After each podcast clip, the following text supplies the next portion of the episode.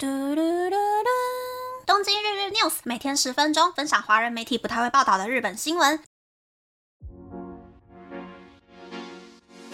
欢迎来到东京日日 news，我是库鲁米，我是今天吃饱睡，睡饱吃，醒来先酷酷扫的库鲁米。虽然一起床呢就开始酷酷扫，但是吃了药之后呢，果然有病毒开始被药效挡下来了呢的感觉。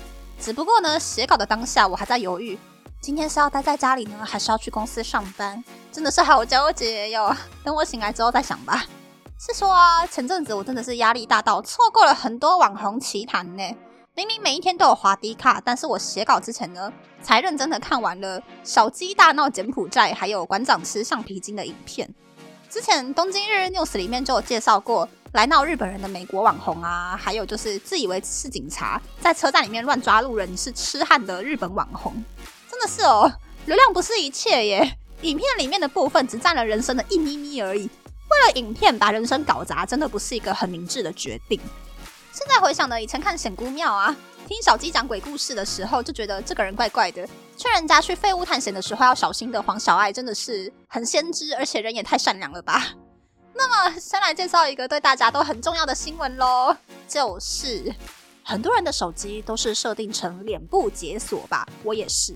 网络安全企业 Group ID 就表示说，目前有针对苹果用户的木马程式窃取脸部解锁的档案，在搭配 Deepfake 的程式之后，去破解大家手机里面的银行 APP 盗取金钱。目前这一类的案件呢，大多是发生在亚太地区。木马程式会假装成聊天软体，下载 APP 之后，就会诱导使用者到网页上面完成窃取资料的程序。嗯，大概就是这样。大家下载 APP 的时候啊，不管是多么有名的 APP，都要先仔细看 APP 的发行公司、下载次数还有评价，确认是不是假冒的假 APP 之后，再按下下载键哦。下一个新闻是，日本的护照号称是全世界最畅行无阻的护照，但是呢，却只有百分之十七点八的日本人有护照，也就是平均每六个日本人当中只有一个人有护照。相比美国，大概有百分之五十的人拥有护照。为什么日本人都不办护照出国呢？其实原因有很多啦。第一个原因是语言不同，很多人因为不会外语或是不敢讲外语而不愿意出国。但其实呢，参加旅行团或者是使用翻译的 APP 就可以跨越语言的障碍，开心出国玩。第二个原因是觉得国外不安全。日本的治安呢可以说是世界级的好，很多日本人就会有国外都很危险的印象。不过也有其他治安排名比第十名的日本还要好的国家，例如冰岛、纽西兰、爱尔兰、丹麦、澳洲等等的国家。第三个原因是呢，因为日本是岛国，不论去哪里都很远。以东京来说呢，飞台北要花四个小时，从日本不管去哪一个国家都很花时间。第四个原因是飞日本的机票都莫名其妙的贵。即使最近几年呢，出现了许多廉价航空公司有飞往日本的班机，在打折期间，飞香港或是台湾的来回机票大概是日币一万五千元左右。但是，相比瑞士巴塞尔飞英国伦敦的十欧元，法国圣特拉斯堡飞葡萄牙波多的二十三欧元，日本的机票都太贵了。第五个原因是很难请长假。出国旅行呢，除了要准备钱之外，也要请假嘛。但是很多日本人呢，还是没有请长假的习惯。此外，即使在黄金周或者是年底，多请几天假凑成十连休，那个时候的机票又会特别的贵，所以很多日本人就不会安排长假出国玩。第二个原因呢，就是日本国内的观光资源太多了。众所皆知，日本是一个观光大国，有许多自然景观或者是历史名胜，很多日本人就会觉得在国内玩就好啦，干嘛要出国？大概就是这样啦。可是呢，在写稿之前呢，我看哈哈台的街访，也是有很多台湾人不会请有薪假耶。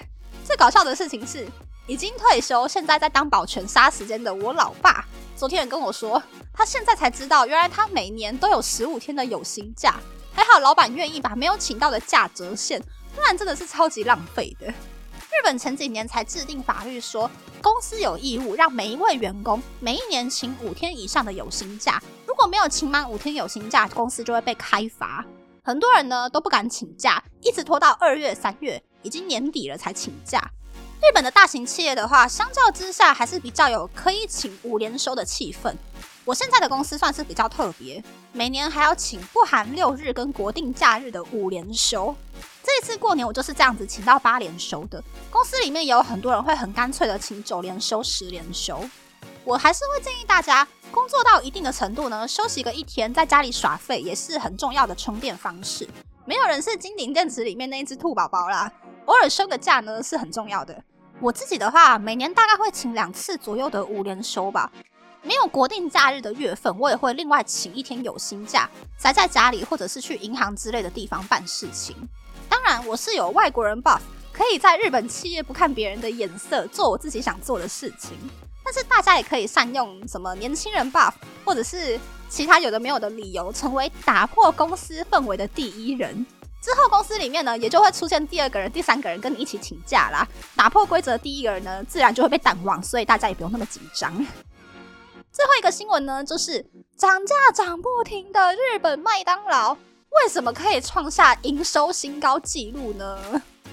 日本麦当劳在去年的一月还有七月都有涨价，大麦克单品从日币四百一十元涨到日币四百五十元，甚至呢，今年一月麦当劳加码宣布要按照门市的位置，为相同的商品制定三种售价，以维持租金还有人事费用。东京名古屋和大阪的大麦克单品最高售价呢，就涨到了日币五百三十元。虽然麦当劳的来客数比前一年少了百分之一点五，但是客单价却提升了百分之八点五。二零二三年的总营收高达日币七千七百七十七亿元，比前一年多出了日币六百零二亿元。而麦当劳营收创新高的理由总共有三个，第一个呢是商品战略。麦当劳在早餐时段推出早餐组合，在晚餐时段呢，几乎所有的汉堡肉都会增加两倍，让麦当劳二十四个小时都有一定的来客数。第二个是麦当劳按照门市的位置制定三种售价的战略奏效，让营收提升了。第三个呢，就是销售管道非常多。麦当劳除了内用外带，还有得来速以及跟许多的外送平台合作，让消费者可以使用各种方式购买商品，进而增加营收。嗯，但是因为麦当劳真的是贵得很不科学啦，所以我现在呢想要吃素食的时候都是点汉堡王。但是不得不说，Seven Eleven 跟麦当劳都靠着涨价创造营收高峰。不过我个人觉得很可怕的事情是，日本现在有一种龙头企业可以胡作非为的氛围。就算 Seven Eleven 涨价，消费者也不会优先选择全家或是 Lawson；就算麦当劳涨价，消费者也不会优先选择要等很久的 Mos Burger 或者是可以克制的 Subway。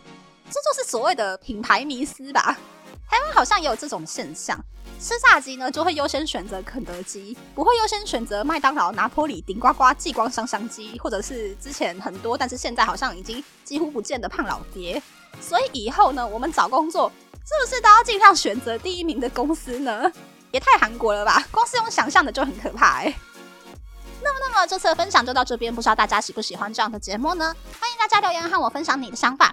喜欢这个节目的朋友，可以在 Apple、Spotify、s o n KKBox、First Story、Mixer Box 等 Podcast 平台和 YouTube 订阅《东京日日 News》，多多按赞、评分，或是在三岸想要赞助这个节目，还可以在 Instagram 追踪《东京日日 News》Day Day Tokyo 的账号。拜拜。